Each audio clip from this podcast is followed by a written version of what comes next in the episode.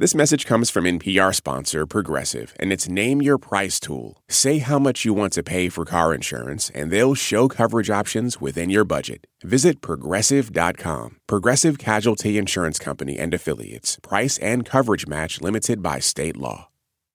You're listening to Life Kit from NPR.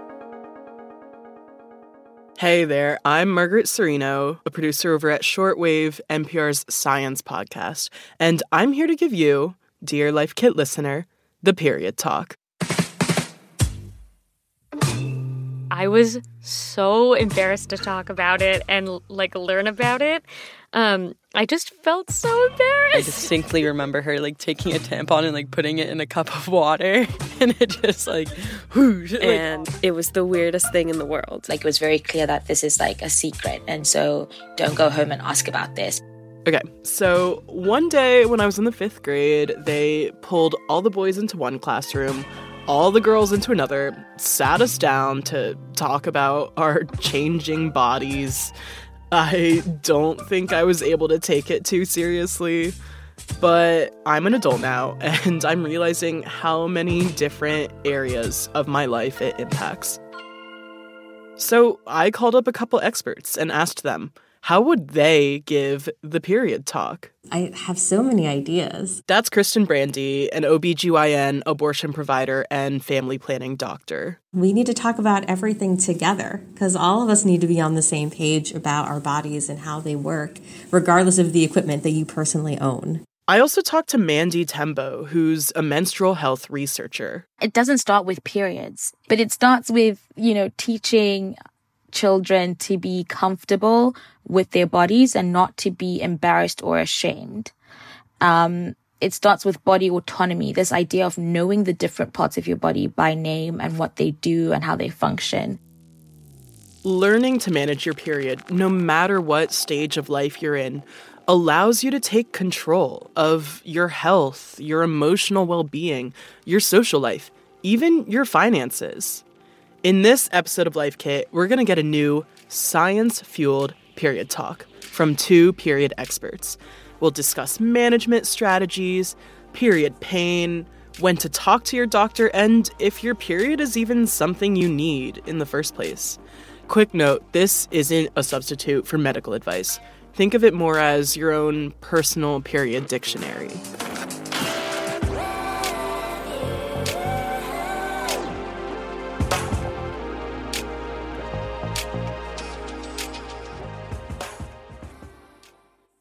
Support for NPR and the following message come from our sponsor, Whole Foods Market. Host a celebratory brunch for less with 365 by Whole Foods Market, featuring wallet happy finds like cold smoked Atlantic salmon, mini quiches, organic everything bagels, and more. Plus, visit the floral department and jazz up your table with a beautiful bouquet of big, bright, sourced for good flowers. When the brunch has to be perfect and delicious, go to your local Whole Foods Market. Support for this podcast and the following message come from Integrative Therapeutics, with vitamins and supplements previously available only through practitioners, including Cortisol Manager. Unlock your best self with clinician curated supplements from Integrative Therapeutics, now on Amazon. This message comes from NPR sponsor Capella University. Sometimes it takes a different approach to unlock your true potential. Capella University's game changing FlexPath learning format is designed to help you learn relevant skills at your own pace, so you can earn your degree on your terms and apply what you learn right away. Imagine your future differently at capella.edu. Okay, first up, takeaway one understand how your period even works. Before you can treat your individual period, you gotta know the science fueling it. So let's start by answering what even is a period? Well, it's a shedding of the uterine lining through the cervix and out the vagina. And it happens because the body is preparing for the possibility of a pregnancy. The cycle begins with the day that you first start bleeding, you know, when you're, quote, on your period. And this shedding of the uterine lining usually happens once a month, and it lasts between three and seven days. But, you know, that changes, and. Our bodies are not clocks. So, this idea that you know, every cycle is 28 days. Sometimes things interfere and there are fluctuations in our hormones, and people are very different. A lot of people might feel much lower energy. Your body's doing work at the minute and shedding a lot of blood. Um, some mood swings, you're less social, um, you just want to rest. Step two of the menstrual cycle, because the bleeding is only the first part. After you've shed your whole uterine lining, your body gets ready to release another egg. This is called the follicular step, and that's typically around day six of your cycle. That's when the body's actually growing that egg. Mandy says the follicles are the little sacs in the ovaries that contain all the immature eggs. So you have all these hormones in your body that are stimulating the, the growing of the follicles. Like, Kristyn says, follicle stimulating hormone, or FSH. To signal to the ovary to get an egg ready so that it can be released by the time of ovulation. And FSH is also the signal that the brain sends to the ovary to make estrogen. The estrogen works as a biochemical to signal to that part of the uterus, um, which usually has a very base layer, to start producing cells. And it also helps bring blood vessels into that area to help supply those newly built cells to keep building more and more layers to eventually create this very big lining. After the follicular step is the third step, ovulation, which is when the egg is released. It's typically around day 14. So estrogen peaks in the days leading up to ovulation, and that signals the brain to send out a new hormone called LH. Or luteinizing hormone. Um, and that LH, when it surges, when it spikes, that's the signal that the ovary needs to release an egg. This is also when the body is most fertile, and Kristyn says this period of fertility can actually be pretty long. So typically, the fertile window can be anywhere between two to three days before when the egg is released to two to three days after the egg is released. It's a pretty big window, about six days or so. The reason for that is that sperm actually can hang out in that area for about 72 hours before they die. Next up, the luteal step, which is about the last 14 days of your cycle. It's named after something called the corpus luteum. That's a group of cells that forms in the ovaries after the egg has left to help the uterus, you know, become a healthy place for a fetus to grow. And so the corpus luteum, its main job after it releases the egg is to make a hormone called progesterone. Um, and that helps a potentially fertilized egg to be implanted. And it also just gives your body signals that like an egg is released um, to get your body ready that if it's pregnant, um, that it will continue to make progesterone, which is the main hormone that your body needs to stay pregnant. The body can be really sensitive to these changing hormone levels, especially around the luteal step, if a person hasn't become pregnant, that is, because that means hormones are plummeting. And the reason for that typically is that um, at this point, after the rise in progesterone, the progesterone will drop, and all the other hormones we talked about earlier, like estrogen, FSH, and LH, all of those hormones will drop to its lowest level. And some people are really sensitive to that change, so much so that it can cause things like mood swings, um, difficulty sleeping, GI symptoms, headaches, difficulty concentrating. This is called PMS, or premenstrual syndrome. After the luteal step, we go right back to the beginning, the menstrual step, when you're on your period. If you're not pregnant, the progesterone levels will drop. And once it drops below a certain level, will signal to the body that the lining is no longer needed because you're not pregnant. And so that will start the process of it shedding. PMS symptoms will also usually stop once a period starts. Because at that point, the cycle is kind of restarting again and the hormone levels are starting to go up. Okay, so what do we do with all this info? This brings us to our second takeaway track your period. There are tons of apps out there that can help you log your cycle and symptoms.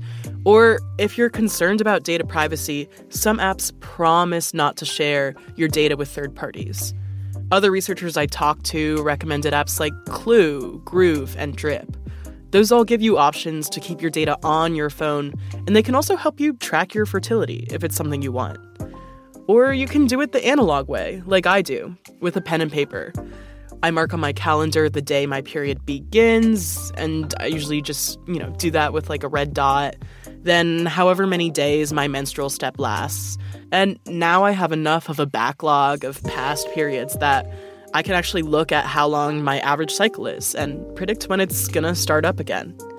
So, when you're thinking about what to track, start by asking what areas of your life your period affects, and vice versa. You know, predicting your start and end date lets you predict when you might need to rest more or when you might be managing like really bad PMS symptoms. But you can also know other things. How is your mood? What about your pain levels? Are you trying out a new form of contraception and is it affecting your bleeding? Are you having sex on certain days? What does your discharge look like? Usually, I just make a quick note of my symptoms below those little red dots in my calendar, and it lets me know when I might need time to be antisocial, so I can plan my life around that. Tracking can also help you notice when something's wrong, like if your period stops suddenly, which can happen for reasons other than pregnancy. So, for example, if you're dealing with really high stress levels, your period could stop because it's just it's it's quite a uh, energy consuming process to go through a cycle, and so your body just stops doing it for that time.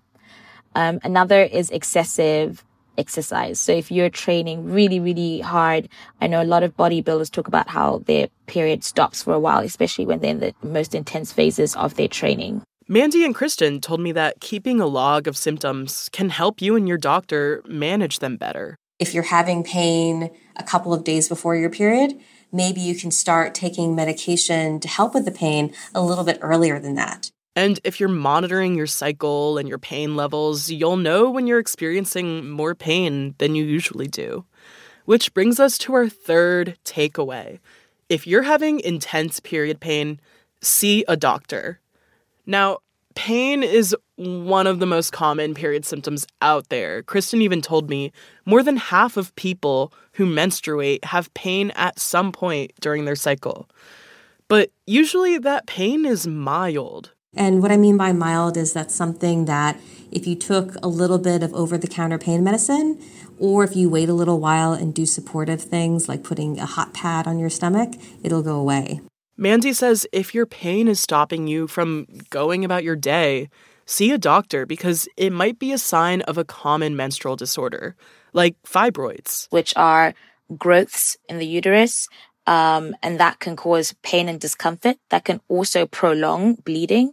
So if you usually bleed for four or five days and now you're bleeding for 12 to 14 days, that's an indication that something might be wrong. Another common condition ovarian cysts. I think a lot of people actually, um, at some point in their lives will have a cyst, but that's because they usually just go away by themselves. But when they continue to grow, um, that can cause a lot of pain. Um, and then in the very rare cases that if it's not addressed, they burst, that can be extreme pain. So if you feel sudden extreme pain or, um, persistent pain over time, that might be an indication that you might have cysts. And a third one is endometriosis. That's when endometrial tissue, which is the tissue that makes up that inner lining of your uterus, grows outside of your uterus, like on your ovaries or fallopian tubes, or the tissue lining your pelvis. And because this tissue acts just like the cells lining your uterus, it grows and thickens. Except there's no way for it to exit your body as menstrual blood, so it becomes trapped. And that can actually lead to scar tissue and adhesions. It also can take decades to diagnose. It's one in five in certain parts of the world, and that can cause extreme pain and irregular bleeding as well. But, you know, there are a myriad of reasons that you could be experiencing pain. And my encouragement would just be if you feel like something's wrong or something's different is to just get it checked out. So, yeah, managing your cycle starts with keeping track of it, but it also means knowing when to ask for help. I think the most important thing is knowing your body. So, when um, the pain that you usually experience, which might be some light cramping, is different and is debilitating or makes you bend over, definitely something might be wrong and you might want to go to a doctor. When you talk with your doctor, make sure you have on hand any information about your cycle that you've collected. You can show them apps you use or any symptoms you've journaled. Remember, you know your body better than anyone else. It's also a good idea to think of the questions you want to ask ahead of time, because doctor appointments can go by pretty fast. And I know this is all a lot to keep tabs on, and it makes me wonder do you even need a period? If you're not trying to get pregnant and you don't like having a period, it's not something that is necessary for your health or well being. This brings us to our fourth takeaway. You can choose to stop your period completely with medication. So, for example, if you're taking the pills, you would skip the placebo pills and go straight into your next pack so that you're always at the same level of hormones. Methods like a hormonal IUD or an implant can sometimes keep you from having a period for years, Kristyn says. There are some people that having a period is really problematic for them, and so it may be preferable to avoid having a period. There's other people on the transgender and gender non binary spectrum where having a period may be dysphoric and may be incongruent with their gender identity. And so it may be really important for someone to use medications to stop having a period so they feel more like what their natural body should be. And all of those reasons are valid and great, and we should try to help support people if that's what they want. But if you're someone who wants to have your period, but maybe you just need a little help managing it, there are tons of options out there. Our last takeaway pick the management strategy that works best for you. There's pads and tampons. There's menstrual cups, which are like these small little suction cups that collect all of your blood and then you can dump them out twice a day. A lot of people go for those because they're a one time investment and they're reusable too, so better for the environment. There's also reusable pads, and there's period underwear. So, period underwear, it's just you'd wear them like normal underwear, but they absorb menstrual flow. There's also menstrual sponges. And essentially, you would insert it the way you would a tampon or a cup, and it, it functions as a literal sponge. So it absorbs the flow and then you take it out, wash it out, and then reinsert. And there's the disc.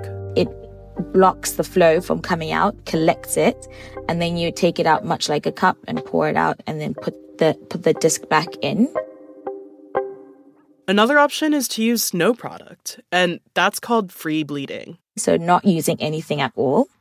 Um, and just allowing yourself to just bleed through. I think a lot of people um, do this option or can do this option if you're at home um, and you're comfortable and it's on a light day and you don't feel the need to, you know, absorb your blood for anyone, but you can just sort of free bleed. So, a lot of deciding which management strategy is going to work best for you depends on the situations you'll be in and what's most accessible for you in that moment. I think the factors that inform your choice the most are um, your environment. So, reusable products might not be the best option for you if you're in a place where you're limited for water or privacy, right? Because you're going to have to wash it, um, and or empty it or hang it up to dry. So are you in an environment where those things are possible and are safe to do? If so, then reusable might be best for you. If not, then maybe not. But disposable also has its own challenges. So if you're going um, somewhere where you don't know if they have um, disposable bins or an incinerator, then it might be best that you use a reusable product that you don't have to worry about where you're going to chuck your your your used pad or your tampon. Comfort can be a huge factor as well. Tampons or menstrual cups just might not feel as comfortable as using a pad, and for some people, the opposite's true. There's a lot of different reasons why people choose the products that they do. But again, there's no one right answer. You can use a, a combination of, of products um, or try them all out and see which one works best for you. Also, the way you manage your period can change over time. I used to swear by the menstrual cup, but once I started using an IUD as my form of contraception, I found that for me, that strategy just wasn't working anymore. So I use tampons and pads now, and some days I just free bleed. One thing in the research that I found is that depending on what part of the world you're from and what culture you're from, there are adaptations that are quite context specific.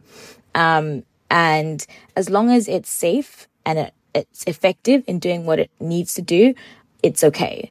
At the end of the day, it's just important to open up a dialogue about your period with the people in your life it's about engaging in conversations around menstrual health um, with your friends, with your partner, with your peers, with your children, um, with your parents. So it all snowballs. So everyone is talking about periods instead of not talking. And that's making sure that you understand that bleeding is not taboo, that you can still be sexy when you're on your period, um, that bleeding looks different for different people, uh, that not all menstruators are the same. Okay, so let's recap. Takeaway one understand how your period works because no two cycles are the same and everyone's hormones affect them differently. Takeaway two to know your body better, track your period. Even doing it the old fashioned way is super helpful. Takeaway three if you're having intense period pain, see a doctor and make a game plan with them because intense period pain isn't normal and it's not something you have to suffer through. Takeaway four you don't need a period. So if your period is causing you distress, you can choose to stop it. And takeaway five pick the management strategy that fits your needs best. There are tons of period management strategies out there, and you can pick and choose depending on money, comfort, environmental concerns, discretion, whatever works best for you.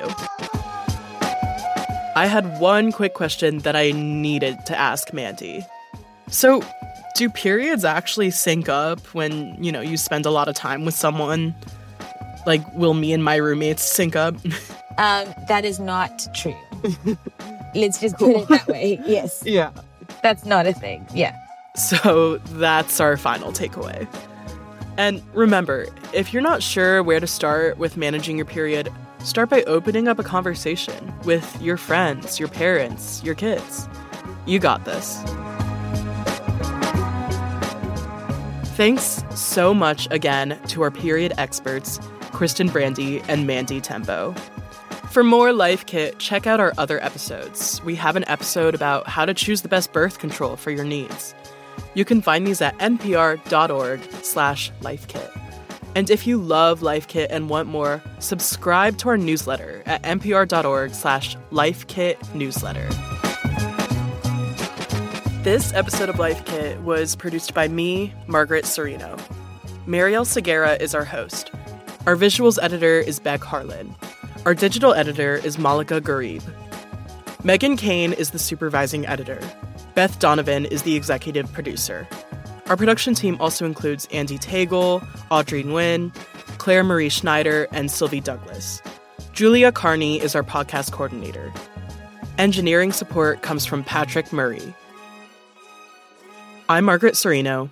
Thanks for listening. This message comes from NPR sponsor Charles Schwab with their original podcast, Choiceology.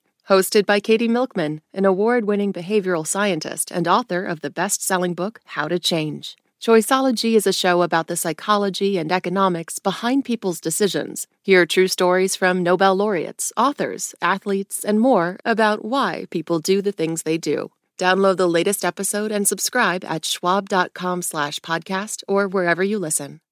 This message is brought to you by NPR sponsor Leesa in collaboration with West Elm. Discover the new natural hybrid mattress, expertly crafted from natural latex and certified safe foams, designed with your health and the planet in mind. Visit leesa.com to learn more. Jasmine Morris here from the StoryCorps podcast. Our latest season is called My Way stories of people who found a rhythm all their own and marched to it throughout their lives. Consequences and other people's opinions be damned. You won't believe the courage and audacity in these stories. Hear them on the StoryCorps podcast from NPR.